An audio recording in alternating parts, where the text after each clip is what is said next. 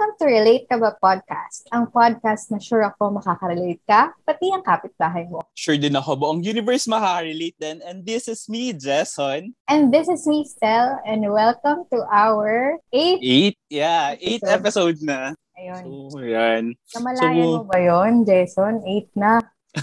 Eight na, to season 2 pa, no? Parang, ang bilis. Parang nag-start lang tayo last March. March ba? Ayun. Mm-mm. Oo, March. Kaya maraming maraming salamat po ulit sa mga nakikinig sa amin kahit saan lupalop pa po kayo ng mundo. Yes, parang isang pa-universe na talaga tayo. And then, Crystal, tanong ko lang, may tanong ako, parang did ever came into your mind ba na mag-abroad din? Ako, syempre, nandito na ako. Ikaw ba, may naging thinking ka ba na gano'n, na gusto mong sumunod sa amin dito sa abroad? Dati, may gusto kong sundan. Ah, may gusto ka palang sundan. Yan ba? Les, Hindi, ang ibig sabihin is, syempre lahat naman tayo parang inisip yon. Pero ayun nga, from our previous episodes, no, parang na-exhaust natin yung um, topic about starting your own firm here in the Philippines. Pero this episode, teka, nauna, teka, nauna na yung background natin ng ano ah, na yung background natin kayo sa kamustahan. Sige, mamaya na tayo magkamustahan. Pero this episode naman, we'll be diving into another chapter din naman after you graduate and after working din, yung mga options natin. And that is um, taking up your master's. Pero this episode will solely focus on taking your master's abroad. So, ayun, Jason. So, bonggang guess. Kaya nga eh. Ang mga nasa ang lalayong lugar. Parang ako ulit yung ano, ako ulit yung bisita dito sa sa episode natin. Pero ayun na nga, um, siguro ipakilala na muna natin sila at sabay-sabay tayo magkamustahan. Ikaw na, Jason, to be honors. Pakilala muna natin yung mas malapit sa Pilipinas at dito sa Singapore. Tama ba? Parang hindi ko alam kung yung geographical. Pero Parang feeling ko, ang hina ko rin sa geography.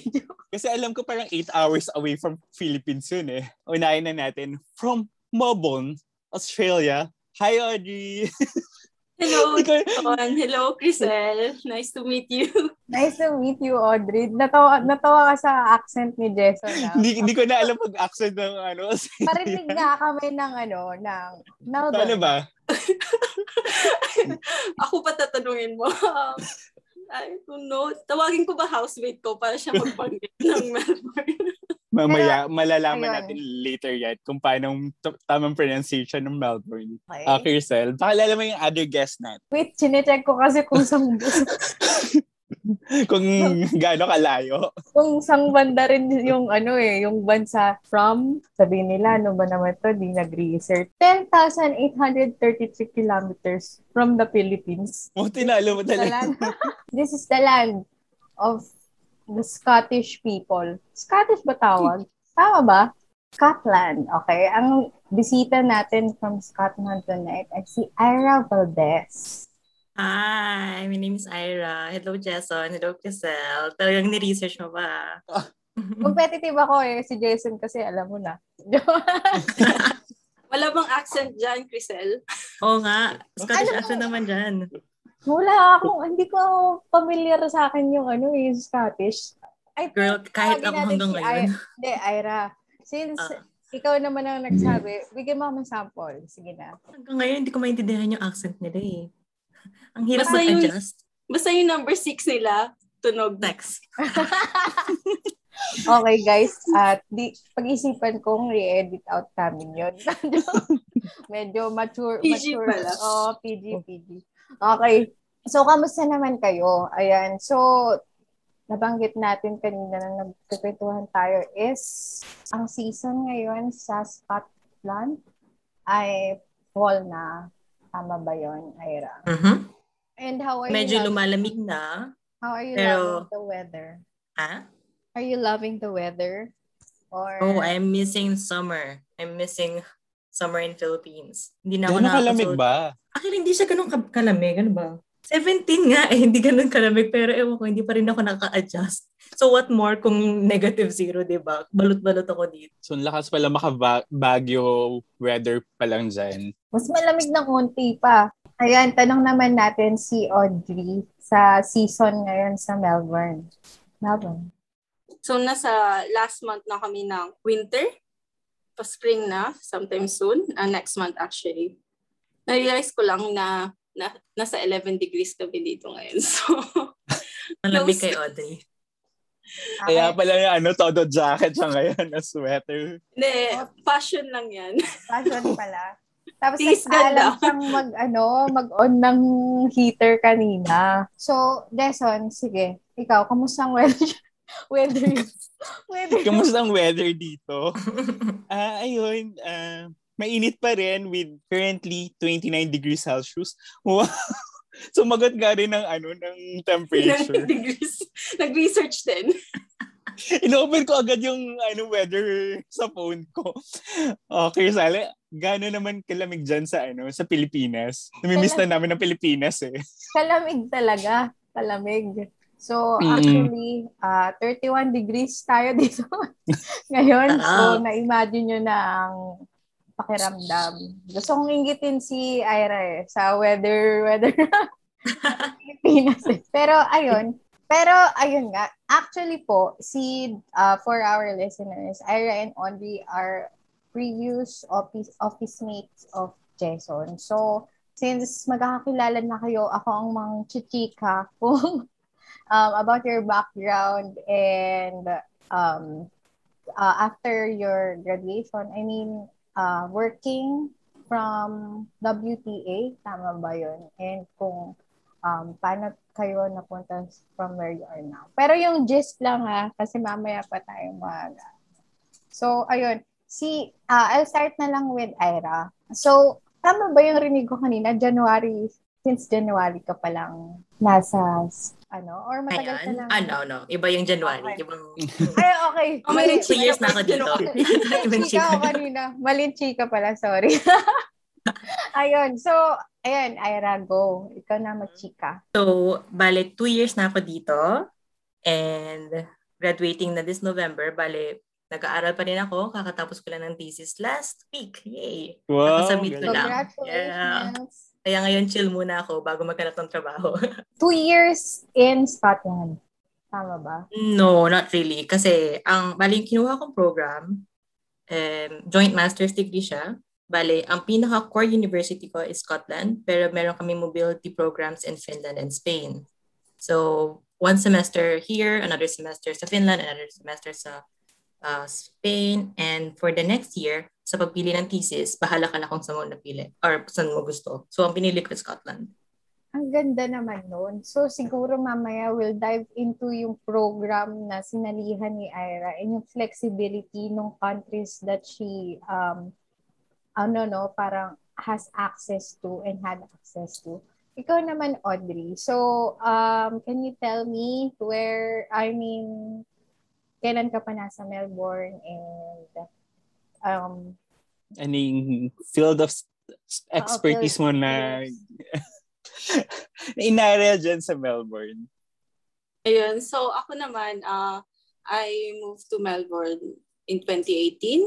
Uh, start ng 2018 and I finished my master's in urban design um, in tw- end of 2019. So, so f- for the past year and a half, just I've been working as a urban designer here in Melbourne. ayun, wow. So, Grabe, kasi lang bibigati nila. Wait lang, hindi ko nga natanong si Ira pala kung ano yung field of study niya. Sorry. Nga. Ayun. Hindi ko rin nasabi. So, ang study ko, field of study ko is Master in Urban Climate and Sustainability. And, yun. Yun Ayan for mga now. Ano Well, pala. actually, yung mga medyo diverse kasi yung sa yung professions dito sa masters na to. Hindi lang puro architects yung mga klase ko. There are urban planners, engineers. So, pag graduate ako, mga urban environment or urban developer rin ang maging uh, next ko na tatahakin. Ayun, thank you, Ira and Audrey, no? So, Jason? Diba, ano, uh, before you went there sa country na you, ano, you work muna sa Philippines. After graduation, you work muna. Paano yung, ano, yung naging transition nyo before you go there? Ikaw muna, Ira. Uh, ilang years ka muna dito sa Philippines after you graduate uh, college? So in the Philippines, I worked as an architect for four years before taking master's degree, of course. Uh, bali, I studied my bachelor in architecture in UST. And then after that, uh, nag-apply muna ako sa design firm. Kasi sa, sa lahat ng aspect ng architecture, pinaka-gusto ko is design. So, doon ako sa WTA. Pwede ba magbanggit? No, no? Oh, go lang. Okay lang. so yeah, so WTA is design firm. And then, okay, naging experience ko doon. Although I'm the type of person na I'm wanting more. Gusto ko rin ma uh, experience yung ibang aspect ng architecture. That's why after design, after WTA, I applied in a property development naman. As a design architect pa rin, pero at least in a, a different um, design. So, mga project namin dito is horizontal de- uh, residential development, And then third job, uh, dun na ako uh, na-focus sa construction. Uh, was a project project architect there. And then there, parang dun ko na, na dun ako na-inspire mag-take ng masters. Mm. And then hmm. mamaya ko ikwento kung bakit. okay.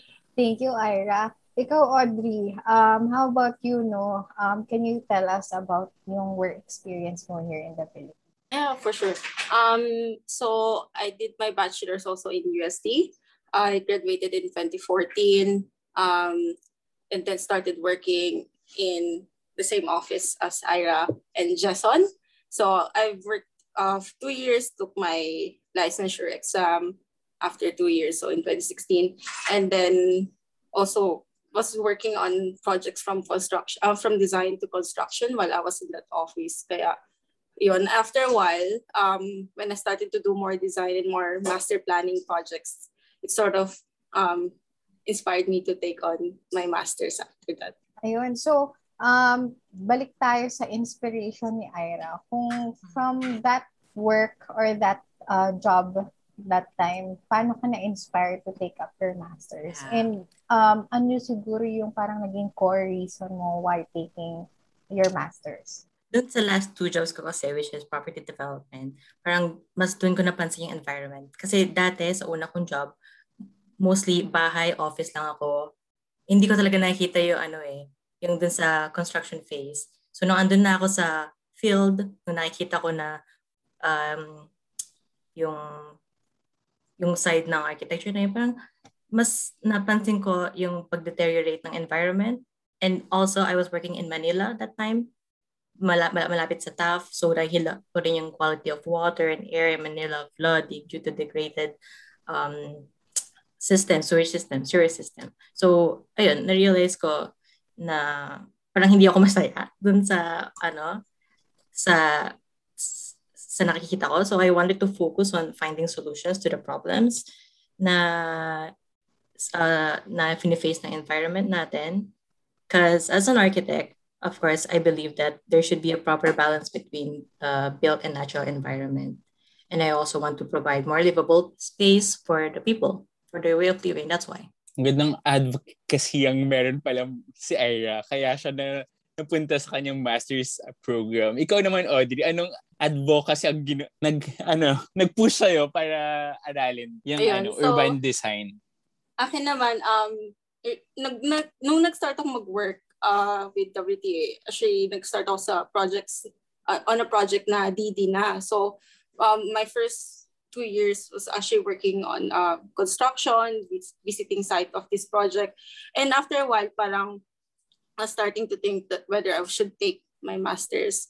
And I realized na yung experience ko so far, hindi siya pang portfolio. So I was really looking also of diverging to design. So I slowly started to do more design projects in the office. Then after a while, um, I was introduced to more master planning and public space kind of projects, which sort of like inspired me to look up to um, urban design as a specialization because I realized um, yung importance ng uh, public focus sa design. Kasi a lot of, most of our jobs as an architects, we're so focused in building at medyo, um, ang tawag dito, uh, yung thinking natin is med- within a box pa rin. And we're still, even if, of course, we always say that we're thinking outside of the box, but uh, we never really think about what is the building in terms of the city. So, since that thinking uh, sort of embedded on me, parang na-realize ko, this is a kind of field that I really want to pursue. Yun. Ayun. So, so para pa lang mas naunang hinanap nyo yung, kumbaga, set kayo on the program itself. Like, you know what you wanted to pursue more. Parang since um, exposed kayo with master planning and more of the environment na per se, yun yung napili nyo talagang mga focus. Pero, ang tanong ko sa inyo ngayon is, why abroad? Ayun. Why abroad? so, start na tayo kay Ira. Or ano? Why abroad? This is funny kasi the core reason why I took this master's degree is because I really want to visit Europe so bad. So parang mas yun yung, yun yung childhood dream ko. Parang, okay, punta ako sa Europe. Parang mga una ko iniisip is, what if maghanap na lang ako ng trabaho or what. Pero, one, an, one option is Erasmus kasi mga professors ko nung nasa USD ako, they keep on promoting it. Kahit yung first year ako, para may mga profess, may mga tatlong professors ata ako nun na nag-try ng Erasmus. So, I got inspired. Uh, pero after nun, second year, third year, fourth year, I kind of forgot about Erasmus nag ano lang ulit siya, bumalik lang ulit siya nung umano na ako, graduate na ako and nagwo-work na ako. And then saka ko lang naraalala, ay o nga pala may scholarship nun. So, uh, sinerge ko siya and ayun, actually, uh, before this, um, before the Erasmus, I also uh, invite, um, pumunta sa mga uh, study abroad programs and seminars dyan sa uh, Makati. Like, mm-hmm. I went to two mm. to three programs there just to uh, find uh, study abroad then things. Nakakatawa kasi nakarelate ako dun sa pagbisita ng mga study abroad uh, events. Oo. Ganun din yung naging ano, process mo, Audrey. Kaya parang pinili mo ang abroad than taking masters in the Philippines. Uh, parang kasi nung nasa college pa lang din, parang similar kay Ira. Siguro dahil same lang din yung mga professors namin at one year. one year lang naman yung gap namin. Ang dami kong nakita mga pro, uh, mga prof na ano, nag-finish ng masters abroad and uh, so, so far, ang gagaling naman nila. So, kaya medyo na-inspire din ako. May isa pa akong prof na nag-Bartlett. Uh, feeling ko kilala rin ni Ira to. And ang galing niya magturo ng urban planning. So, na, sobrang nag-embed sa akin yung subject ng urban planning back in college. And um, even during college then, parang some friends and I are actually looking into, you know, maybe we could study abroad in the future. Tapos, yun nga, similar to Ira, parang nag-check out din ako ng mga study abroad.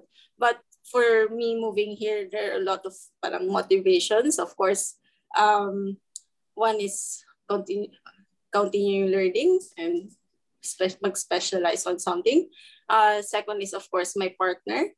So, dahil gusto niya na rin umalis ng Pilipinas at that time, so parang uh, option na, na okay, my second motivation, kumbaga, to move abroad. So, yun. And among other things. Ayun. So, ano sabi mo doon, Jason? Uh, una sa lahat, sana all. Yun ba? Pero, sana, sana pala tinuloy din natin yung mga ano mga prog ano yung mga seminars about study abroad.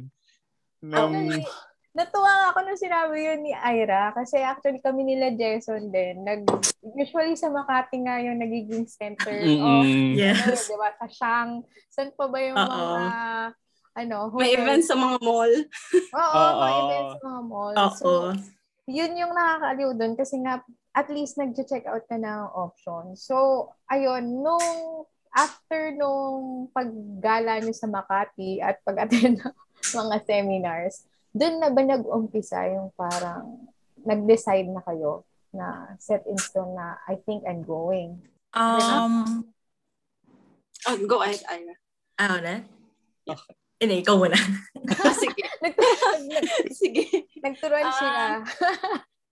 Kahiyaan pa eh. Um, I guess sa akin kasi since nag-start na rin mag-lean yung interest ko with design and large-scale planning, uh, siguro back in 2017 to, ah, 2016 actually, doon ko na nag-start mag-isip na, okay, para gusto kong mag-aral sometime soon. So, 2016 pa lang, nag-start na ako maghanap, uh, mag-check din ng, casually looking na rin ng universities at saka scholarships. Uh, though medyo na late nga lang ako sa application ng mga full scholarship. So by around mid-2017, nag-start ako mag-apply for universities here in Australia. And after that, yun nga, natanggap naman. And I guess dahil na rin sa tawag dito, um, yung motivation ko rin nun is kung saan ako makakuha ng scholarship. So, kung saan makakuha ng scholarship, syempre, doon tayo sa mas afford kahit na hindi afford in general talaga. so may tanong ako, so yung Australia parang naging option lang siya or dyan pala yung target uh, country ah. mo? oh, ayaw sabihin na parang secondary option. Pero the thing is like the time na nag may gusto kasi yung university but somewhere in Europe but for me to go there is I have to take an, one master's first kasi parang because you're from the Philippines missing ka ng one to two years of studies. I guess because of, you know, before pa to mag-K to 12. So we missing those two years. And uh, I found out also while searching na Australia, does it does, it's not really a problem for them. I guess for some universities too, but I noticed lang na some would require you for one to two years more in the Philippines before you go. This was when I was researching. Tapos, nung time na, yun nga, nakita ko nga Australia is okay for the, the quali- qualification I have, I started to apply in universities in Sydney and Melbourne. So, nakuha naman ako for uh, these universities. Pero syempre, yung prioritize ko is kung saan makakuha ng uh, remuneration, kumbaga. Kasi hindi naman full scholarship yung scholarship ko. Pero at least enough na makakabawas sa tuition. Mm, how about you, Ira? Ako naman, actually yung pagpunta-punta ko sa study abroad seminars and programs, nagsimula siya as a hobby.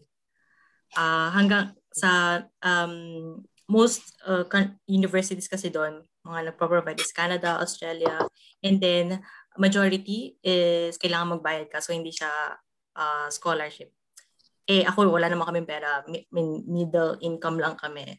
Pinaka last resort ko nun is Canada kasi um, parang iniisip ko, umutang muna ako sa kuya ko and then magtrabaho doon. And then at least sa Canada, from Canada, madali na lang makapunta sa Europe. Kasi parang Europe yung pinaka, ano ko eh, pinaka highest aim ko eh.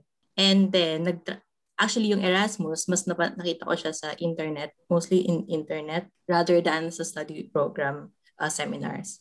So, yun, nag-apply ako um, ng mga fully funded na scholarship programs Actually, parang fate siya kasi hindi ko alam nung time na yon na pwede ako mag-apply ng tatlong programs. Bali, isa lang in-applyan ko that year. Mm. And then, ayun, buti po, umano naman, pumasok naman. And then, nung pumasa na ako, pagpunta ko dito sa Europe, ang sinasabi nila na, oh, why didn't you try other uh, two pro- uh, other two programs? Ah, pwede pala yun. So, ayun, feeling ko fate na rin na baka ito eh, meant talaga sa akin. Kasi isa lang pinatry sa akin ni Lord guess. Mm-hmm. Wow, isa so isang ano lang, isang best ka lang nag-try or isang uh, scholarship program na yung trinay mo tapos pasok. Both. Isang beses nag-apply and then isang program lang in-applyan. Nice. Wow, parang, nice. parang hinain talaga. Ito ta, parang, oh. Ira, ito na, ito talaga yon sabi. Parang feeling ko nga rin, parang bumubulong sa akin si Lord nun. Ito na yun, huwag ka na mag-try ng iba, magsasayang ka lang ng oras. Ayun naman. So, um, if I may ask, how long yung ano program na tinik ninyo? Like for you, Ira, yung tinik mo na field of For study? me, uh, for me it's two years, bale three months per semester. Ah, yung program kasi, or yung Erasmus kasi, ang tawag sa kanya is Erasmus Plus, which means Erasmus Mundus Joint Master's Degree Program. Joint kasi hindi lang siya isang program, bale uh, it's it consists of uh, at least two programs in two different universities in uh, uh, different uh, countries. So para sa akin, three programs. Una sa Scotland, pangalawa sa Finland, and third Spain. And then for the thesis year, bahala na yung estudyante kung saan yung pipiliin. And then other programs in Erasmus, there are uh, four to five countries. Yung mm. sa akin lang is... So, mm. so kaya nga yung Erasmus uh, four cities nga eh, interesting uh, program din siya kasi four cities bibisitahin mo. Similar din to IRA. So, for those who are interested, you should check it out. Ayun o, oh, nag-shout out na si Audrey. So, uh, i-share natin yan sa group. Oh, sa natin okay. yan yung details para yung mga kakarinig sa atin can check that out nga. So, Audrey, ikaw ba? How long is the program? So, um, similar to Ira, it's two years, tapos three, three months per semester. Um, full-time dito sa Melbourne, though during my studies, I did take up a tra- uh, studio with a traveling component. So, may semester na two, three weeks ako nasa Europe, nag-stay mostly in Netherlands to study about uh, Dutch urbanism. Tapos, yun, um, I think similar nga, three months lang din parehas yung courses namin. Super lang ano, how how was, uh, so, ayun na, nandyan na kayo. Pero, ang marami nagtatanong, how is the process? Paano yung, paano yung mga, ano yung mga requirements or paano yung mga sakit sa ulong mga na-experience nyo before going there? Before nyo nakuha yung scholarship? Parang gusto na magsalita ni Audrey. Madami. Go, Audrey. Madami. Kasi nabanggit mo rin to na, ano, diba? Parang marami din nagtatanong sa'yo kung paano yung ginawa mong Oo. process. So, Actually, It's- pwede na nga ako mag, ano, uh, educate. magpa-seminar. Ang dami na nagtatanong sa akin. Pwede rin ano, Tama. immigration agent dahil ang dami nagtatanong paano ba yung visa, ganun. So, uh, yung full process, kaya nga no, sabi ko sa start, um, parang almost a year din kasi you have to take, for example, if you're going to a country, country na English speaking, you have to take um, English exam like IELTS. Um, and syempre, kailangan mo rin mag-review para maganda yung grades mo doon. Uh, and of course, yung application. Uh, I guess, for example, if you're going to Australia and gusto mo nung mga full scholarship na programs, let's say for 2023, uh, for 2023, dapat mag-start ka na mag-apply for Endeavor Australia Awards by January or to March 2022. So, hindi ko siya naabutan kasi the time na nag-start ako mag-apply is around mid-year na. So, ang naging, uh, ang na-applyan ko na lang talaga na mga scholarship is internal scholarships within the university. And uh, I guess yung process mismo, uh, ang dami, medyo ma, ma, ma, ma-proseso siya in terms of like, kung yung school na applyan mo, kailangan mo ng portfolio. Of course, kung design-based yan, kailangan mo mag-prepare ng portfolio. And kung ikaw ay someone na nag-work sa construction and mostly DD kind of projects, and gusto mo mag-shift to a more design focus, kailangan mo, may preparation siya even before application. Kumbaga, yun yung kinento ko kanina na nag-start ako mag-request na pwede ba ako mag-work sa ganitong design projects para lang may malagay ako sa portfolio ko. So medyo may ad- forward thinking na kung gusto mong mag-shift ng um, focus, i-shift mo rin yung current work mo. So yun yung mga early preparations ko. And then followed na nga, of course, nung pag-prepare ng actual application which is kung required ng English exam, may ibang universities na may exemption for exam, English exam, if may proof ka, like you've written an article or in a journal, so hindi mo kailangan i-prove yung English uh, fluency mo kasi ano naman na, may published work na. So yun yung some ways to basically get excuse from doing the English exam. But other than that, I still had to take it because of the visa requirements. Kasi for Australia, you're required to have, for student visa, you're required to have the um, your English speaking uh, competency. So yon English and of course financially and daming preparations. Hiram-hiram dyan.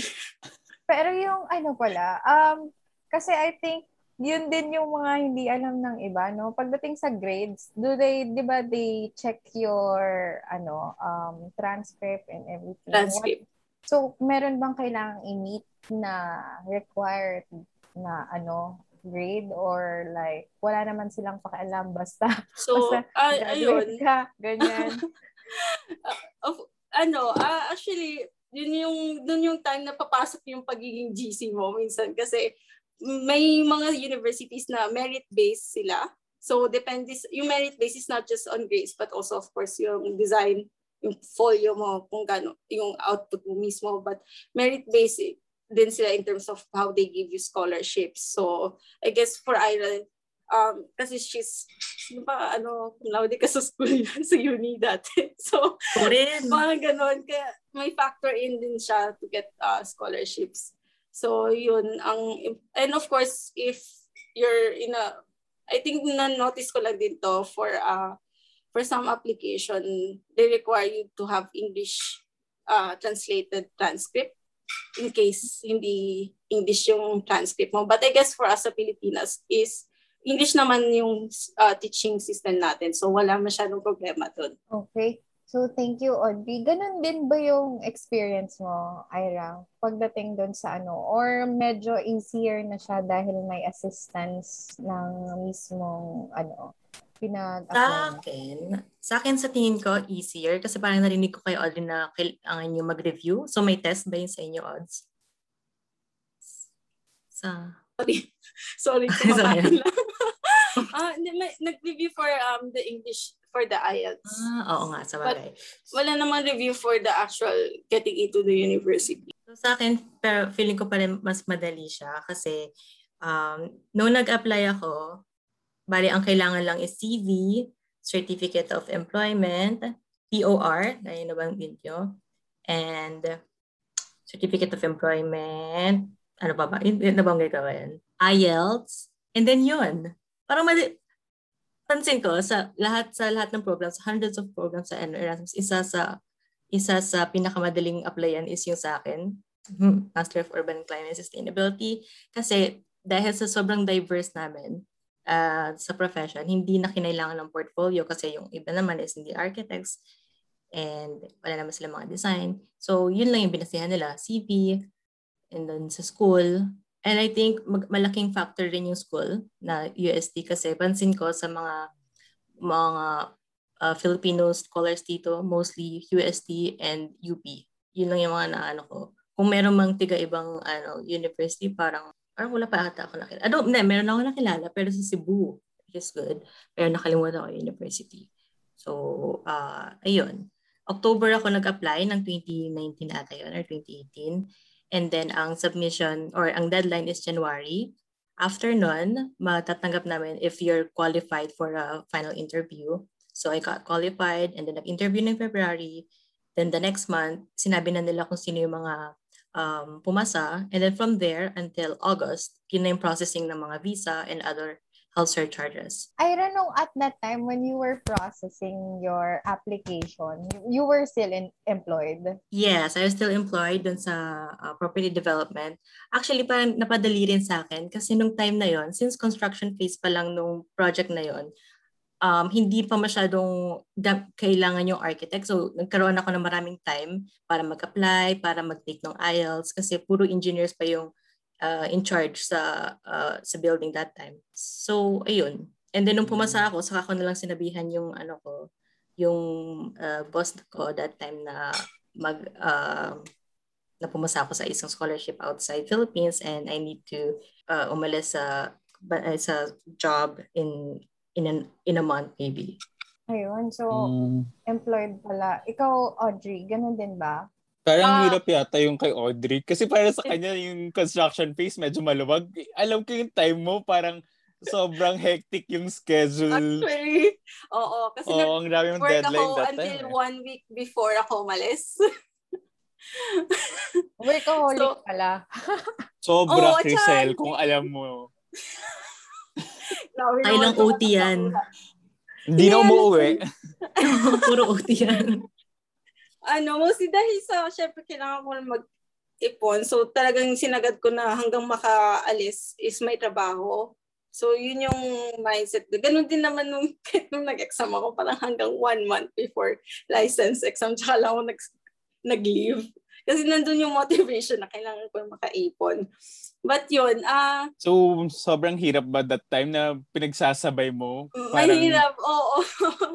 Kasi yung gabi, maliban sa yun nga, dahil nag-work ka ng maigi, uh, yung gabi mo rin is spent time or researching about ano about your let's say future place to live in and at also medyo mas stressful nga siya kasi by the time na nakapag-submit kami ng application for visa siguro mga 2 to 3 months before um, before start ng school. So, wag niyo ako gayahin. Agahan niyo.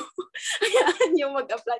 Doon mas complicated kasi nga partner may kasama may partner ako. So, yung student visa ko may additional requirements for my para masama yung partner ko. So, mas ma-komplikado nga lang siya. Pero I guess pag student ka lang na mag-isa muna mag-a-apply, okay lang naman siya. Hindi siya, siguro makakasubmit ka at least 4 to 5 months before.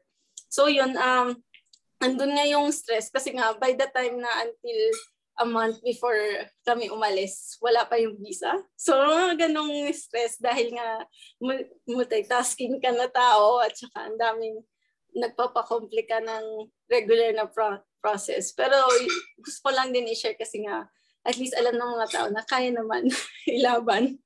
Kahit Huwag ka mag-alala, Audrey. yung time ko, yung pumunta ako dyan sa Australia, one week before, parang less than one week before dumating yung visa, yung student visa ko, baga yung flight kasi mag start na a week before yung klase. So, alam diba? ko yung stress na... Iba yung stress. So, qualified ka nga, pero yung visa mo parang wala pa rin. So, parang wala rin yung kwenta. Totoo. Totoo. So, yun. Um, hindi rin siguro may iwasan kasi nga lang. Ang dami rin, dami rin gusto talagang lumipat ng Australia at that time. So, it's the time of the year na ang daming applications siguro sa kanila before start ng semester. Ayun. So, since kayong tatlo may experience sa ano, sa pag ab- going abroad and taking your studies there, ano, ito, I think it, this will be the most, ano hindi man, siguro hardest question to answer or not so much, depends. Or ito is, yung pinaka, ano, gusto malaman ng marami. Oo, is, actually, ako naman, I have an idea kasi nga, pag nagtatanag, di ba, usually kasi, pag nag-start kang mag-search ng mga um, ganyang programs, pagdating mo sa Facebook or elsewhere in your social media, ang i-feed kasi sa'yo, syempre, ni Google, yung ads niya is mag-start ng puro programs, puro ganyan. So, at one point, siguro I tried uh, looking and asking kung ano, paano ba, paano ba yung program and everything. And of course, ang question nun is yung how expensive it is or how much it would cost. So for our listeners, can you give us a ballpark figure or the items to prepare for if they are really um, willing to go for it? Parang ganun. Kasi besides, let's say, um, the IELTS review, Oh, mahal your, na rin yun. Yes, mm-hmm. your your um airplane ticket and of course yung mismong program. How does it work then? Like may down payment ba first and how do you manage all the other expenses right so i'll start with ira can you tell us about that so magiging bias ako sa sagot ko kasi fully funded siya. So parang wala ako talagang problema sa ano sa pera. Although sa una since hindi pa ako bayad kasi nasa Pilipinas pa ako that time umutang muna ako kay mama. Uh, umutang for the visa application and also kailangan ko ng laptop na maganda eh, and then mga gamit.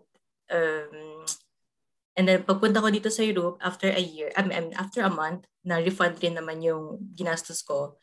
And then, simula nun, nag, ano na rin sila, nagbibigay na rin sila ng monthly allowance in addition to the yearly allowance namin. So parang, for me, sobrang, um, sobrang more than enough yung, ano, yung allowance kasi nakakapag-travel pa ako.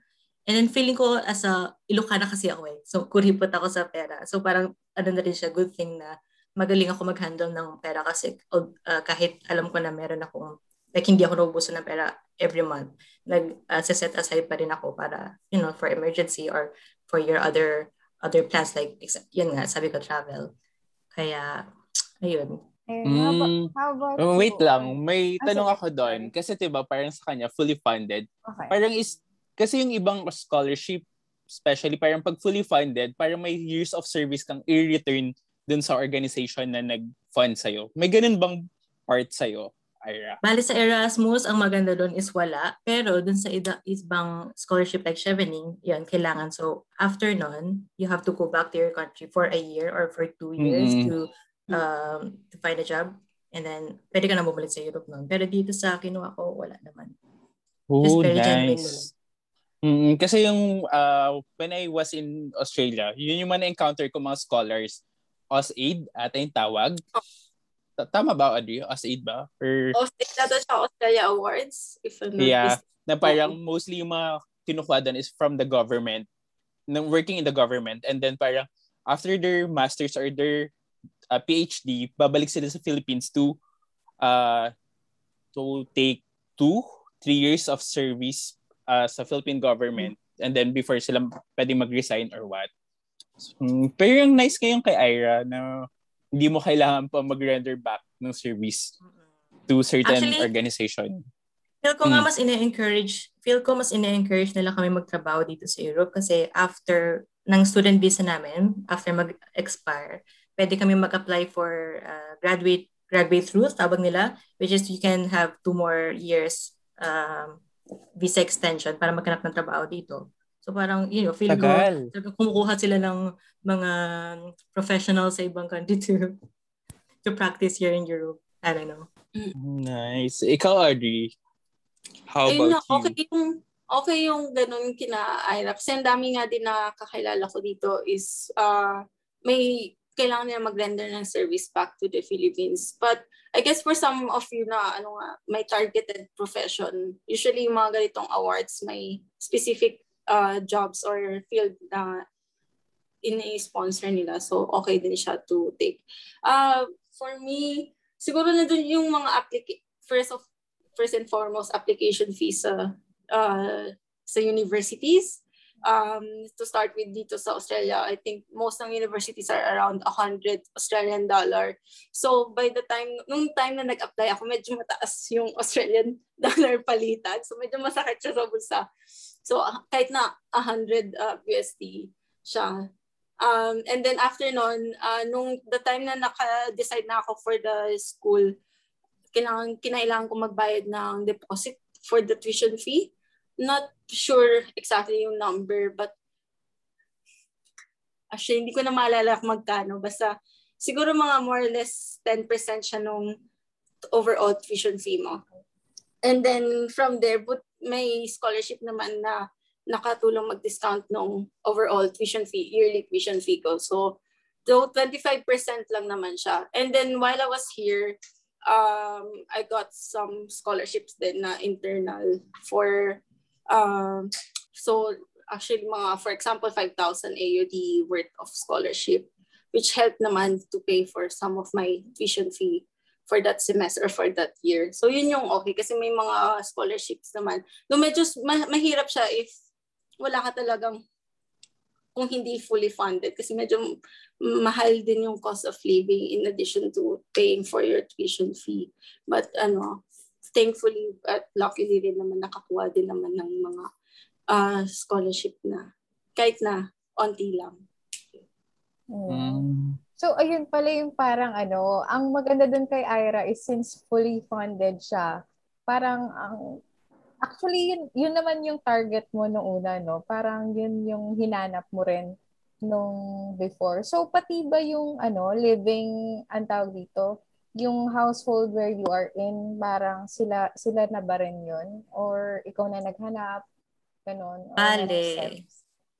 Bale, binigyan lang nila kami ng ano, 1,000 euro per month. So doon, bahala ka na maghati for your travel, for your living allowance. So ako na yung naghanap. Pero doon sa first um, first country, which is Scotland, since bago pa lang kami dito, medyo tinulungan nila kami. So doon kami sa student accommodation in our first month. And then the next, dun sa Finland and Spain, bahala na kami maghanap noon. So since magkakaibigan naman kami, mga kaklase ko, and para rin makatipid, para nag-ano na lang kami, nag-rent ng isang bahay for four students, and rent for uh, two students. Hanggang ngayon, yung pagbalik ko sa Scotland, hindi na ako bumalik sa student accommodation kasi medyo mahal. So dito, dito na ako sa private property. Hmm. Yeah, yun. Pati sa pera, ay sa pagkain, ganun rin. Tapos, um, yun nga sabi ko, more than enough pa rin yung yung binibigay nila kahit uh, gastos, kasama na doon yung um, living and food. How, yung parang sa'yo, paano yung living cost naman? Kasi kanina na, na, na-discuss mo na yung tuition fees and uh, other school fees. Paano naman yung parang daily allowances, uh, rent? Kasi especially, diba sa Australia, I remember weekly ang bayaran ng bahay. Ng rent. Oo. Weekly? Uh, weekly, Oo, weekly, weekly. yung ano, weekly yung, uh, tawag dito, um, unit, kumbaga unit ng rent, pero per calendar month naman namin binabayaran. So, ano, kami nung partner ko at the start, uh, nagtumira kami sa backpackers place kasi nga yun yung pinakamurang tirahan. So first few months, uh, first month, uh, first let's say first month sa Airbnb and backpackers place. And then after a while, nag-move kami sa isang shared house which is common setup din dito sa uh, Melbourne. May tumira kami sa isang uh, shared house na let's say merong five to six bedrooms at may eight na katao. Tao, so mga ganun. Uh, medyo malaking household siya, pero mostly uh, students din. So kaya yung rent is mas affordable. Plus dalawa din kami nung partner ko. Tapos uh, in terms of daily uh, living costs, uh, actually uh, buti nga din na may kasama ako kasi for students, uh, people who are in student visa, limited yung work rights mo here in Australia. You have 40 hours per fortnight. Uh, so, ibig sabihin part-time lang yung possible job mo. So, but at the same time, kung may kasama ka, for, my case, yung partner ko, may, wala siyang work limits. So, kaya niya mag-work full-time. So, yun yung nangyari, yung naging dynamics namin is nag-work siya full-time, nag-work ako part-time to support din myself. And um, I guess yun yung pinaka-importante na uh, nakatulong talaga is magkaroon ng work while studying. Kasi besides uh, it helps build up your CV or your folio or your career in the country or in the city you're living in. Also, of course, mas nakakasuporta siya dahil yung income or salary pay mo is matching to the cost of living. So, yun naman. At at the same time din, swerte lang din na yung first work ko dito is um, since corpo job siya, hindi siya stressful like in a studio. So, hindi required mag-OT. Usually, clock out na by 5.30. So, at saka, mas for student that are working in offices like this, ano, parang pinaprioritize, hinahayaan ka na i-prioritize yung studies mo. So, if kailangan mong umalis to do your, uh, to go to attend a class or may, may deadline ka for that week, So, inilet go ka nila for that week. So, yun. So, yun. Working at the same time. Yun yung pinaka-key ko. paano, na, paano kami nakasurvive dito. Buti nga And pwede. Na, oo. Ikaw ba, Aya, dyan? Parang, uh, may chance ba na pwede kayo mag-work? Pero... Meron. Meron naman. For students, meron kaming 20 hours per week. Pero parang sa sa case ko medyo mahirap kasi every three months uh, lilipat-lipat. So parang wala kang permanent mm. for permanent job or permanent residence talaga. Kaya parang mas pinili ko na lang na mag um, mag-focus na lang muna sa study. Anyway, funded naman. Then maghanap na lang ako ng work after. At saka gusto ko rin makapag-focus din sa ano ko, sa master's ko. Mm, okay. So, pero ngayon, Ira, yung ano, yung classes ba is face-to-face or uh, online? Ngayon hindi. Like simula nung January, kailan ba nag-start ang ano, pandemic? Simula nung, kalimutan ko na, half, uh, mid last, last year, year. March? Uh, puro online na. It's just nakakasayang kasi yun nga yung experience na gusto mo nga dapat matin dito sa pag ano mo sa abroad and then kinuha yun sa'yo. Kaya nakakalungkot rin. Audrey, dyan ba, um, may face-to-face or online classes? Ah, uh, ano, online sa ngayon kasi lockdown kami dito sa Melbourne. But uh, nung actually since buti na lang din natapos ako before pandemic. So natapos ako December 2019 nag-start yung pandemic like 2 to 3 months later. So medyo maswerte lang din kasi nakompleto yung pag-aaral na nasa university. And sa ngayon, uh, lahat, may time na fight face-to-face yung classes. Kung nung, I guess, first semester, may part na most of the most of the semester face-to-face. Parang may week or two lang na nag-revert back to online dahil may lockdown. But right now, since extended yung lockdown namin, parang four weeks, week four na and still online yung classes. Sayang yung opportunity talaga na parang may face-to-face. Mm-mm. And actually, ano, uh, share ko lang din kasi right now, uh, nagpa-part-time, nagtuturo ako online. Tapos, yung mga students ko is mostly nasa ibang bansa dahil nag-start sila ng mga second year bachelor students sila. So, nag-start sila ng uh, pag-aaral talaga nila na pandemic. so, nagbisita na sila ng Melbourne for a few months pero never nga sila naka never sila nag-stay for a while within the university grounds. And balik nga sila sa home countries nila. Hmm. May tanong ako, Audrey, for you. Kasi hmm. t- naalala ko kasi parang uh, yung pag mga foreign uh, students nag-aaral dyan sa Australia, parang hindi, uh, may mga hindi discounted. Like, transpo, parang um, wala siyang student Oo. discount. Tama ba? Ganun pa rin Oo, ba yung sa walang, walang concession for, I think, for master students, if, if I'm not mistaken, pag nasa postgraduate degree ka na, wala na siyang concession concession for uh, trams, trains, unlike I guess for pag bachelors, but I'm not so sure about that. Pero yun nga, medyo naingit ako for a, for a time. Kasi wala akong mga ganong discount. I guess kasi the expectations nila since postgraduate ka is can afford. Maybe. so, naging ano rin siya factor talaga sa decision of where we live here in Melbourne. So, when dapat decided, malapit sa school. Malapit sa school, um, within cycling distance especially. So, ganun din sa ngayon, even while working, we still didn't move and stayed in the same place kasi we wanted somewhere na uh, 15 to 20 minutes lang yung most ng uh, biyahe namin by cycle or even by tram. Ay, hindi ko nga alam kung ano, best ito isip ko na dito. Pero sige, ano, since nabanggit ni Ira kanina yung parang uh, natutunan niya um, yung nag kaya siya na-inspire for taking the masters. Ang tatanong ko sana is kung uh, what's next? Like, after your graduate studies, dyan ka ba muna magsistay to find work or will you be coming back? Ganon. Question for me, no? Yes. yeah.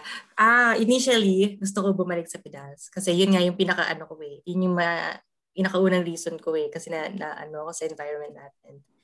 Pero habang tumatagal yung pagstay ko dito, parang mas na-inspire ako sa way of living ng mga tao, sa mga professionals dito. And mas gusto kong ma-acquire yung ganon. So I plan to uh, work here first to get a lot of experiences before going back to Philippines. So yun ang balak ko, the next step. Yeah. Ikaw, Audrey, since I think more on residency na ang focus mo, tama ba? Sana, sana. Ah, actually, kasi similar to Ira, na, na-mention nga niya na after graduating, merong, uh, let's say, temporary graduate visa. So, meron na, nasa ganong visa ako at the moment. And uh, basically, may two years after graduation na pwede kang mag-work dito. Na, and hopefully nga maka-extend kami kasi our visa is expiring by next year. But after that, ano, actually we're moving to Europe. So, so, so, so baka sundan ko si Ira, di natin alam. Yun lang. Kasi yung, ano naman, ngayon naman, uh, after nito is pagbibigyan ko naman yung preference ng partner ko kung saan niya gusto. Ayan, thank you. Ira and Audrey. So, Jason? Pero ano naman, let's talk about naman the challenges or struggles nyo as a student muna. Uh, na medyo nabanggit na natin kanina na parang yung struggles before going there paano naman yung struggles nyo ngayon as a student? Oo, as a student. uh, parang, since kayo yung foreign din dyan. Oo. Like, foreign, Oo. Kayo yung foreign student ngayon. Uh, uh, unahin natin. Sige, ah, sige. Ako. Uh, kasi, since since tapos na rin naman yung experience ko, kumbaga.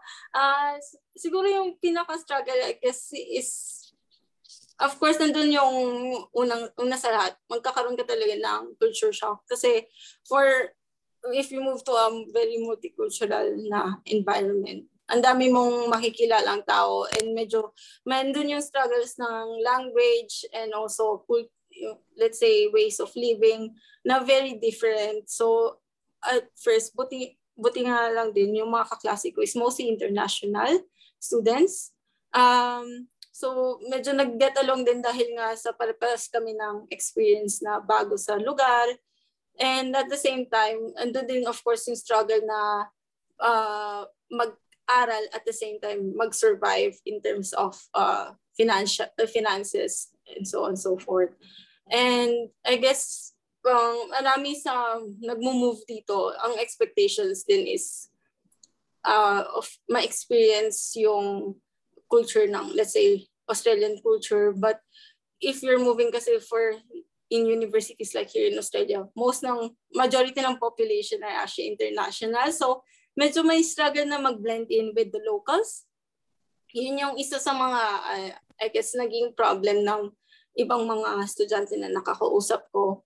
And yung difference din is because I did urban design and mas maliit yung cohort namin. Let's say 12 students lang kami for the for the year compared sa kumpara sa architecture na mostly nasa 300 students sila and mostly international. Let's say 75% international. Medyo mas mahirap mag-blend in and magkaroon ng solid group uh, within your class. So medyo maswerte lang din talaga na within the group, uh, within the course that I took, andun din yung mga naging, naging kaibigan ko So nakatulong din talaga mag, kumbaga, mag-survive in a daily basis, both as a student and also as a person living abroad. Mm, wala wala naman kayo na, na anong racism or g- ganung ah, factor. Nandun, nandun yun. Nandun syempre. Uh, of course, uh, dahil Pilipino ka, tatanungin, oh, may kilala ka bang cleaner? Parang expectations na ang common na job for Filipinos ay cleaner. Hindi naman sa ano, sa hindi ko naman minamalit yung profession pero lang medyo nakaka-disappoint din na of course nandun yung expectation na first world country sana mas uh, open-minded yung mga na-open unfortunately and realistically speaking ganun pa rin yung may iba pa rin talaga makaka-experience ka pa rin talaga ng racism one way or the other. Pero ikaw naman Ira how how was your struggles or challenges there as a student? Sa akin, halos same rin yung kay Audrey. Dealing with different nationalities talaga and culture. Kasi sa diverse namin, merong mga tiga uh, other continents. Parang mas naging aware ako sa surrounding and also sa people. Mas naging mature ako sa pagintindi sa ibang kultura nila. And another challenge is missing my family. mm-hmm. Kasi, uh, bale, bunso kasi ako only girl, alam mo na, parang bini-baby and then biglang pa, biglang lalabas ka sa country na wala kang kaalam-alam. Kasi even back in U- USD, hindi ako nagdo-dorm noon kasi uwian ako, malapit lang naman yung bahay namin. So parang pinaka first time ko talagang mawalay sa family. Kaya every occasion, eh, Christmas, New Year, kahit sabihin mo pang papunta-punta ka sa ibang bansa, kahit masaya sa mata ng iba, parang andun pa rin yung lungkot kasi namimiss mo, parang sinasabi mo na sana kasama mo sila, sana na-experience din nila yung mga na-experience mo ngayon. So, partly masaya lang, parang temporary masaya lang, pero in the long mm. run, parang iba pa rin. Oo. So, yun yung pinaka-challenge ko talaga. And even more, dagdag ko lang din, even more ngayong ano, pandemic at stuck tayo sa mga sa bansa na kung nasaan tayo ngayon. Kasi for unlike before nga, nung nasa UST pa ako nagba-bachelors, taga Palawan kasi ako. So, every break, umuwi ako ng Palawan. And this time talagang hindi hindi makauwi ng break, summer break or semester break or Christmas break. So medyo parang medyo may shock siya kasi nga sanay akong um, kasama pamilya for Christmas. So medyo may may kailangang i-overcome ka na or lunukin kumbaga na okay, first Christmas na hindi talaga ako makakapag-spend with family. So, yun lang din naman. I guess, nandun yung, yung feeling na hindi ma-reach kasi nga, kahit na dyan lang or six hours flight lang yung Pilipinas from Melbourne, hindi, hindi siya, hindi siya one hour flight from Manila to Puerto. So, nandun yung difference, of course. Ayun, Actually, ano, curious ako how your family took it. Lalo na kay Ira, since baby girl nga and bunso, di ba? Like, I know, um, of course, nandiyan na kayo and I can imagine also the support that they've given you. Pero nung una ba, like, pa, syempre, paano yung reaction nila na since you decided to go abroad, ganyan, like, ano yung parang naging reaction nila initially? Yung una, actually nung nag-apply ako, si mama lang, sa family namin, si mama lang yung nakakaalam na mag apply ako. Ayoko pa sabihin kay daddy kasi um, hindi naman sa hindi niya ako papayagan, pero alam ko malulungkot siya na mawawala yung anak niya. Although nung time na yun, syempre hindi pa naman alam na kung papasa or what. So nung ano ako, um, nung nag-apply na ako, one week before ko matatanggap yung acceptance, yun doon ko na sinabi kay daddy. And then nung natanggap ko na yung email, parang nakakapanibag, ay parang hindi pa nagsisink in sa ano sa akin, nagsisink in na pumasa ako. So nung sinabi ko sa kanila, mas una silang umiyak kaysa sa akin. So medyo uh, concerned concerned din sila kasi ayun nga bunso. Even nung pagpunta ko dito sa program na to, ako rin yung pinakabunso. Parang 27 ako, 27 years, no, 25 years old ako that time. And then yung next na sa akin is 28 to 36 years old. So parang medyo naging, na, maging okay din sa kanila. Kasi at least dito, meron din ako mga ate at kuya. And then yung mga first months ko, everyday, nag-ano kami, nag-video chat kami. Hanggang sa ayun, masanay na lang sila na okay, andyan naman yung mga ate at kuya ni Ira. We're sure na magiging safe siya. Ayun. Ikaw, Audrey, since college pala, Manila ka, tapos Lumayo ka lalo. Parang pinining ko yung nanay ko, no? Kasi nga yung nanay ko umiyak nga nung lumipat ako ng Manila eh. So mas lalo siya umiyak nung lumipat ako ng Melbourne. Pero ayun, kasi nga sa kanya na rin nanggaling yung point na hindi siya hindi siya dyan-dyan lang na pwede siyang bumisita. So, hindi siya gaya ng Manila na pwede siyang pumunta pag may business trip, ganyan. Ito talaga, kailangan pa ng visa. Med, nung time nga na ano, na binisita nila ako before, nung graduation month na graduation ko, uh, yun nga, yun yung last time din na nakita ko yung family ko actually, so 2019. And yung mga kapatid ko, medyo mga three years ago na since last ko sila nakita in person. So medyo ano din siya, of course, nandun yung lungkot na hindi mo nakikita yung mga kapatid mo, pati yung mga pamangkin mo, hindi mo nakikita lumaki, nanay mo nakikita mo, tumatanda na lang, ganun.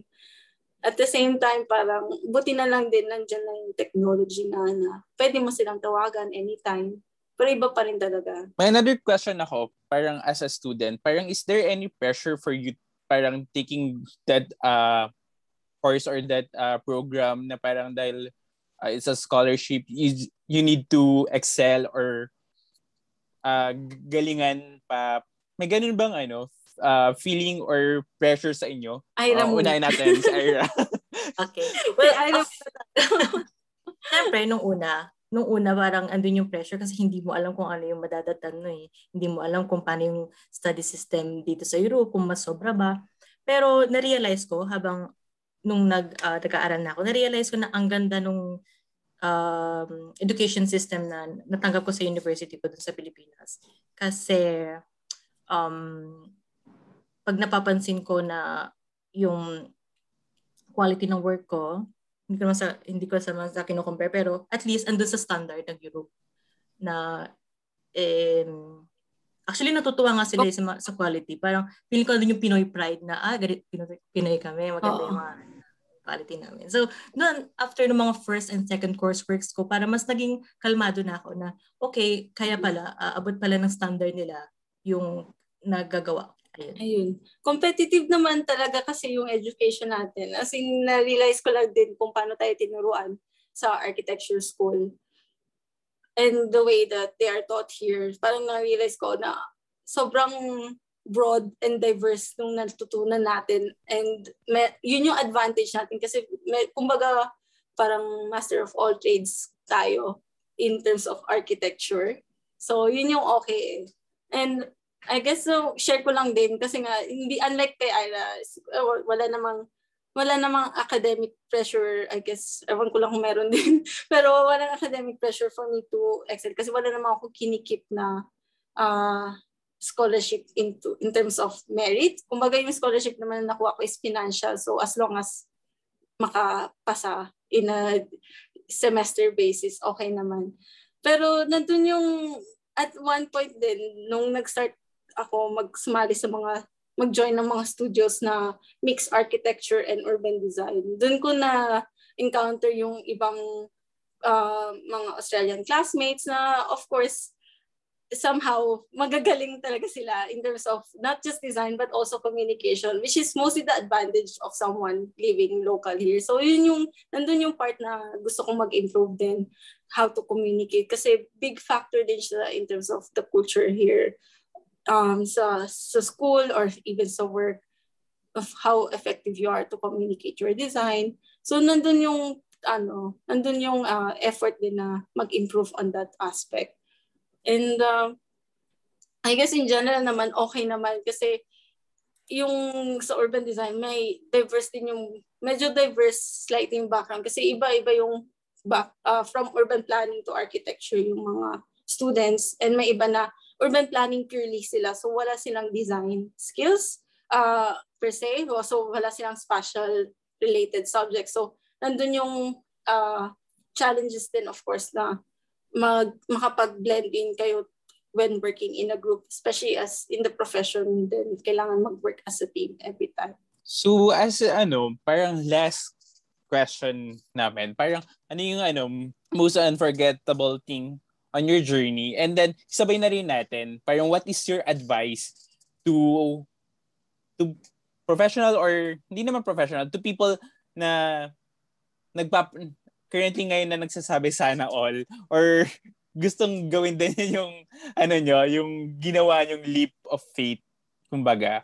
O, sige, or pati unahin... yung students kasi mm-hmm. students. So as early as yun nga nabanggit ni Ira and Audrey kanina na parang 'di ba since parang nung students pa lang naging inspiration. Sige, parang ano lang.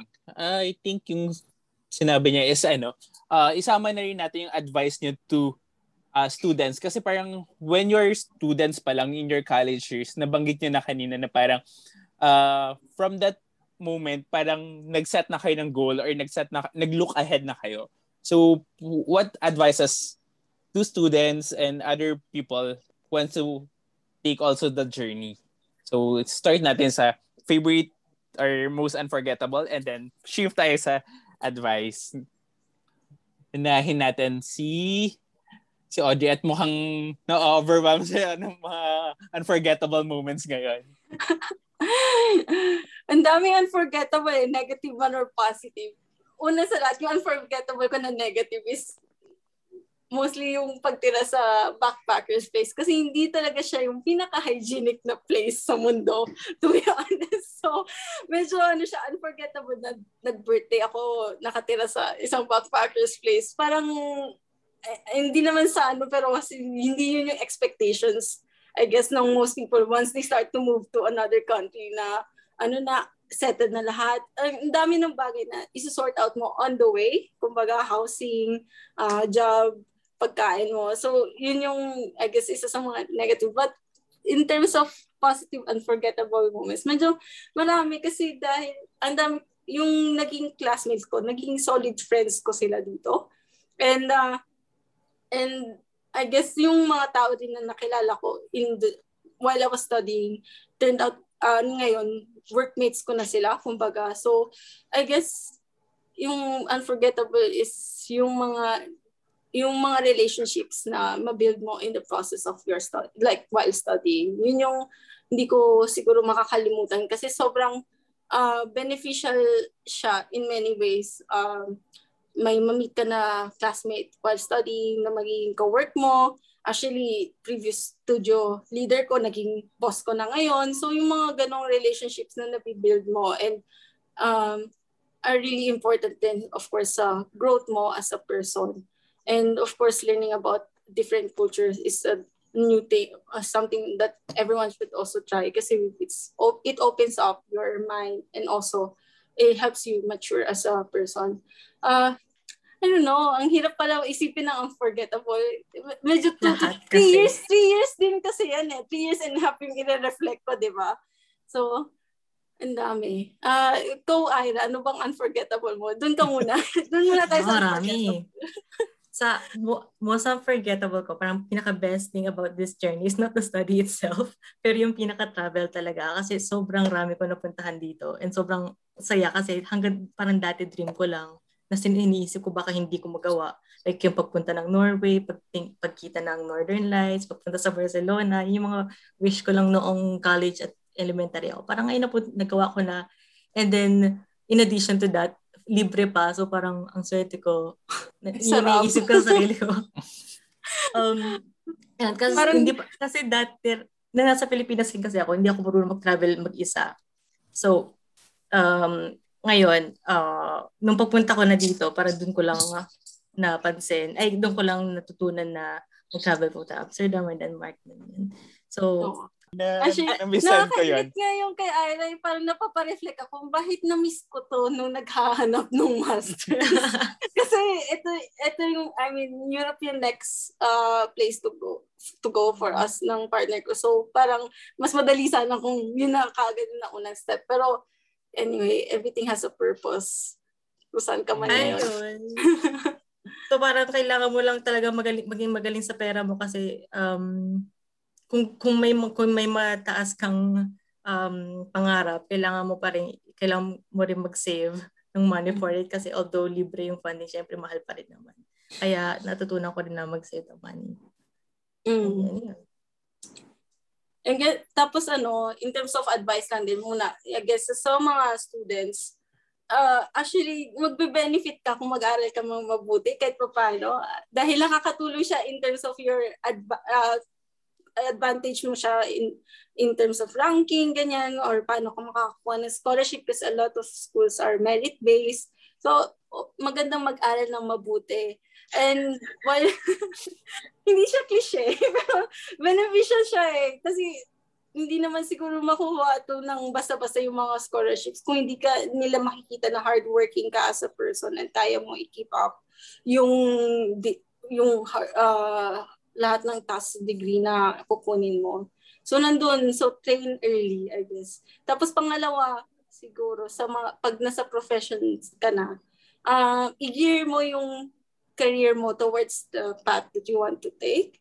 So, i, kumbaga, kung gusto mong mag, let's say, mag-urban design, i-try mo, i, try mo i-check out ano ba yung requirements or ano ba yung kailangan mong matutunan so that by the time na mag-apply ka is may ano ka na, parang may step ka na kaagad kung anong gagawin mo, anong aaralin mo. So, i-gear mo rin yung anong kailangan mong kailangan mong experience towards the degree na gusto mong kunin. And pagkadating naman dito, uh, pagka mag-aral ka, mag-connect ka with people kasi the way, I guess, for, I guess sa case ko ng Australia kasi a lot of relation, uh, a lot of jobs here are, take, um, you can get from recommendations by your teachers or by someone who you knew from uni. So, ma-importante din na med-make connections pag nandito ka na and also yun nga marami most nung naging part-time jobs ko dito is through my teachers sa university and even my full-time job din through my, one of my studio leaders. So nandun yung ano pag effort mo din while studying besides sa studying is to make that connection with the people. Ikaw so, Ira. Ano yung advice mo? Mabibigay mo Ah, yun. advice. Dito sa sa mga students, oh, sobrang agree ako doon kay Audrey. Mag-aral kayo ng mabuti. Hindi totoo yung uh, you only live once. Hindi totoo. Although, yun totoo yun, pero kailangan mag-aral na mabuti. Kasi nung college ako, sobrang GC ako. Lagi yung sinasabi sa akin ng mga klase ko, ina-assign nila ako. Pero nung napansin ko, dun sa application forms, puro ano lang, employment experience, study experience, CV, and then motivation letter. So sabi ko, employment experience, hindi naman ako ganun kagaling talaga nung nagtatrabaho ako. Nung study experience ko, yan, cum laude ako, and then nag, mag, nag-best thesis din ako. So parang feeling ko yun talaga yung nag, ano sa akin, nag-push, ay um, humatak sa akin kung bakit ko nakuha yung um, yung scholarship na to. So yun, mag-aral kayo mabuti guys. For those aspiring to study abroad naman, uh, siguro ma-advise ko, no, just do it. Parang, um, it's never too late to pursue your dreams or to study and you're never too old to learn something new. Kasi may mga colleagues ako na 40 years old plus and yet they're still uh, pursuing their dreams. And then for those who tried and did not succeed, never be discouraged naman. Kasi there are multiple opportunities out there. Hindi lang sa Europe, even in Australia, even in other countries. And advice ko for those na na swinerteng matanggap sa master's program, hmm, pack smart and be minimal, learn the art of minimalism. Kasi ang rami mo parang kung makakuha makuha kayo dito sa joint master's degree, siyempre palipat-lipat kayo ng ibang bansa, kailangan nyo talaga magdala ng konting gamit kasi hindi ka nakatira sa isang lugar lang. And then, build your network. Mahirap pa buhay mag-isa, kailangan mo ng san- sandalan kasi dito sa Europe parang I've met many Filipinos, mostly mga estudyante rin and parang sila na rin yung mga naging support group ko. Oh, and then last is keep track of your experience kasi studying abroad is a once in a lifetime opportunity. So take every opportunity, travel, make loads of friends, take mm-hmm. lots of photos, have fun. There are so many incredible uh, opportunities and experiences at the university. Make the most of them and enjoy enjoy yourself. You know. Hmm. Ayun. Uh, ano ko lang din, dagdag ko lang din, since kasi unlike kay Ira, hindi naman ako full scholarship.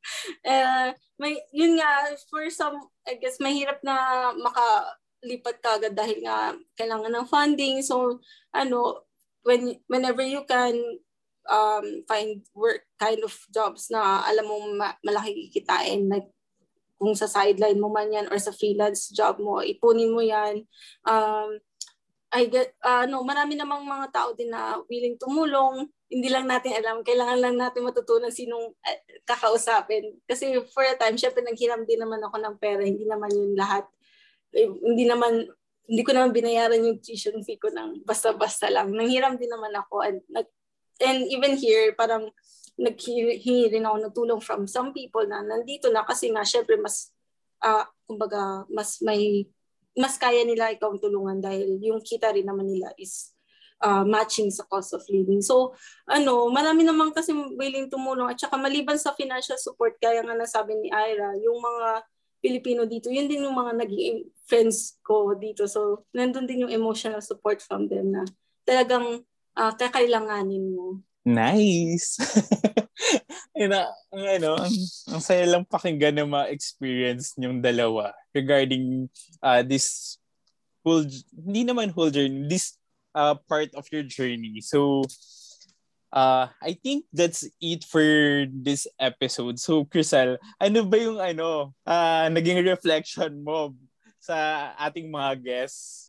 Ano, actually, ako, ang pinaka-lesson I think is ang nangibabaw sa personality ni Ira and Audrey generally is actually grit.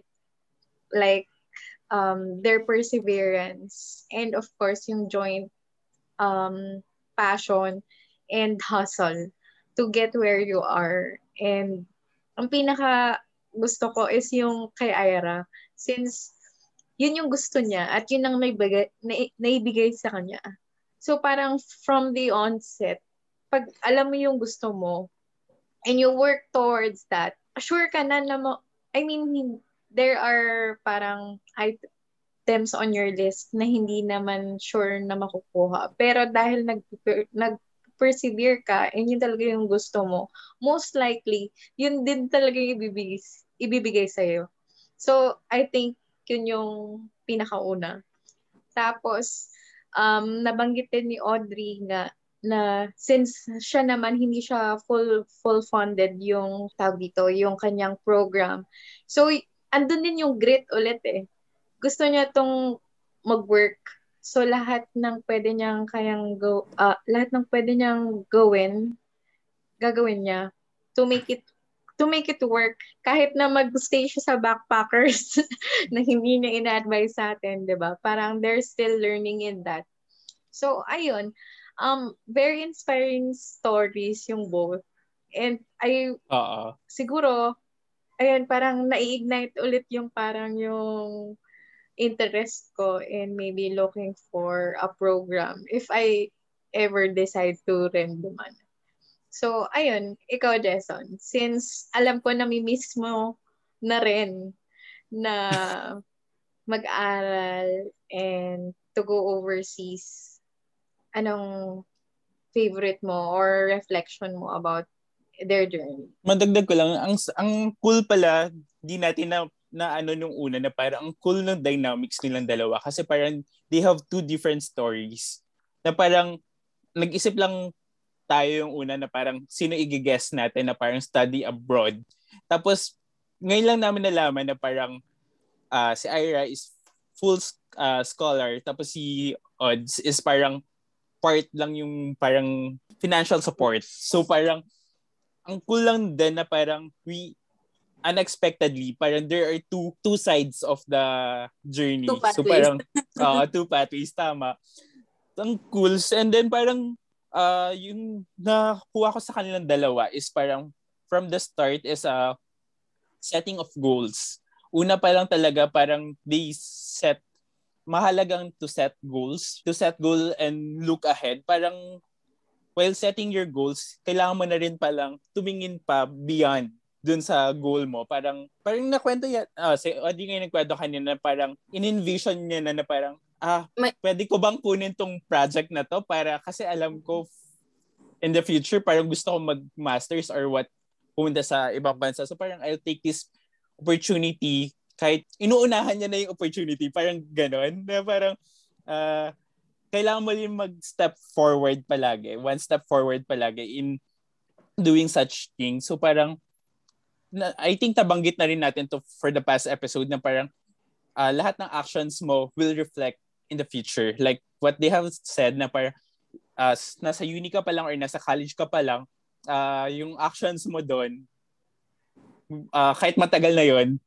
in the future magre-reflect pa rin. So parang, so guys, uh, palagi nating isipin muna lahat ng actions natin bago gawin para uh, for sure magagamit natin yun, yung mga bagay na yun. So yun lang naman yung parang mga gist or mga quite summary ng my reflection ko. So yun. And then Ayun. by the way, dahil may mga, buti nga nadagdag mo kanina, sabi mo na parang uh, ano advice sila sa mga students. So dahil may ma- marami na tayong students na nakikinig. So guys, makinig kayo sa dalawang to. so yan. Uh, Dagdag Kirsal. ko lang din, ano, Jason, mag- ma- maganda magkaroon ng plan A to Z. Legit Nice. yun, plan A to Z. Kasi never siya mag-work out sa plan A, even plan B, even plan C, even plan D. Siguro yung yung start ng paglipat namin na tumira sa backpackers, plan Q yon Tapos parang gano'n. talagang ano, kailangan talagang open ka and planning ahead. Always o- be open. Actually, in relation dun sa plan A to Z ni Audrey is, alam niya kasi kung ano yung gusto niya. So, yung plan A to Z niya, walang ibang pupuntahan yon kundi yung kung ano yung Isang- gusto niya. So, kahit wa- ang daming pwedeng mag-fail or ang daming pwedeng hindi mag-workout. If your eyes are on the prize, yun ang mahalaga. Yun ang yun at yun ang gusto mong puntahan. So kahit hanggang Q Hanggang Z. gusto, pero kailangan mong gawin, gagawin mo. Kasi yun yung gusto mo. So, ayun, maraming maraming salamat, Ira and Audrey, for your stories and uh, sharing your time with us. Syempre, with the time difference, no, really appreciate it that you're here. So, meron ba kayong gustong i-promote or gusto nyong um, may vlog ba kayo, vlog or meron kayong IG? But tumatawa si Audrey. And your, let's say your Instagram, so you know people can check your journey out kung meron kayong photos of your travel or whatnot, di ba? Let's start with Audrey kasi tumatawa na siya. Nakakatawa kasi. Wala naka-private yung mga account ko eh. Okay, Wala, uh, wala, private wala, masyado, wala mati-check out sa akin. Hmm. Follow me Instagram and Twitter. I guess. Audrey Leonor. Hindi ko nga alam ano yung ano ko eh, name tag. sa mga social media. Medyo nagbawas kasi dahil sobrang busy sa trabaho. So, hindi ko masyado ma-pay attention. But hopefully, in the future, magkakaroon ako ng ano, pag may time, magkakaroon ako ng at least man lang website to share my works. Pero pwede, yung mga students, gusto nyo i-check out din, may ISU, uh, ina-upload ko sa ISU yung mga portfolio ko. So, kung gusto nyo ng ano, ideas kung pan, anong klaseng projects yung ginagawa uh, with my masters, check out my ISU. Thank you, Nice. Audrey. Ikaw naman, Ira. Ah, natawa ako kasi private rin, naka-private rin ako sa Instagram. Pero pwede nyo naman ako i-follow. Ano, yung mga travel photos ako doon. Uh, so it's Ira Valdez, A-I-R-A-V-A-L-D-Z. And pwede nyo rin ako message doon kasi may mga nag uh, kumakausap sa akin about how to process applications sa Erasmus. And yeah, I'll be willing to help. Minsan maglalagay na ako ng ano, consultation fee. Ang nagme-message sa akin sa Facebook sa Instagram para lumipat sa Australia. Pinaka-advise ko lang wag mo na ngayon kasi sarado ang borders. Ayun. Yan, may tips na kayo galing kay Ira and Audrey, no? Ikaw, Jason, meron ka bang ipopromote before we promote? um, yeah, uh, sige, isa-shoutout ko na lang siguro. Uh, ay, isa-shoutout ko na lang ang ating mga professors in college na continue pa rin yung support nila kahit matagal na tayong graduate kasi parang uh, they're still messaging us. Also parang mga colleagues natin na nasa academe na para they find this uh, podcast so educational. Nahiya talaga ako na educational. Sabi ko nga sa friend ko, kailangan ko na rin ba ulit magbasa ng SPP documents and RA 9266 para ano, uh, yung sharing ko mas mas reliable. Pero salamat po sa pakikinig. And then parang, uh, as they mentioned na parang they, they will start uh, sharing this podcast to their students so that they could uh, the students will know uh, what to expect when they're out of the academy. So, salamat po sa mga prof namin ng college and then uh, and then salamat din sa mga naging past guests natin. Lalo na uh, shoutout ko na rin si Madam Cherry na parang continuous pa rin uh, sumusuport sa atin kasi they had a uh, Twitter account ng pang students ng Arki, Arki Nation na maraming followers from especially from Davao, Cebu, mga Bisaya, Bisaya and Mindanao. And then they keep on promoting this podcast. So salamat po. And then yun, and then for all people that keep on supporting us, thank you again and yun, thank you Ira and Audrey for uh, accepting this invite. Hope you enjoyed. yun. Thank you, Jason and Chris. I really enjoyed our chat. Sa invitation. Thank you. Thank you very much, Audrey and Ira. So, guys, okay, guys. So, if you want to start your own podcast, you can go to anchor.fm and you can find the right tools to start your own podcast there. And if you already have your podcast, you can go to podmetrics.co and you can use our um, code relate Kaba podcast so you can start checking your data and monetizing your podcast too. And of course, of course, of course, hindi mawawala ang Budol. You can use our Lazada and Shopee links on the uh, description box that in our Spotify and all uh, social media. And meron tayong bagong um, promotions. You can, to support this podcast, you can also check out quick.insure. It's um one-stop shop for your insurance plan. So, yung others dyan na wala pang insurance or if you want to check out different insurance plans for COVID-19 or your um, other insurances, cars and house insurances, you can check that out at quick.insure. And you can use our affiliate link in the description box also. And of course, um, hopefully as this pandemic ends, we can go back to traveling. You can also use our Agoda and Podmetrics link on the link in our description box. So thank you very much everyone sa listeners nga. Yun nga, we really appreciate those who are listening. And we are taking notes of what you want to talk about next episode kasi I meron yung mga narinig ko na mas gusto nila yung mga serious like mga yung civil engineers, architects, or kaya naman yung mga homebodies and mga illegal practitioners. We're really looking into those things, but right now we're, you know, just taking it slow and just hopefully can wait for us to get there. So ayan po, maraming maraming salamat ulit. Thank you. Uh, so guys, thank you for listening. Relate Ka Ba Podcast. See you for our next episode. Bye! Bye!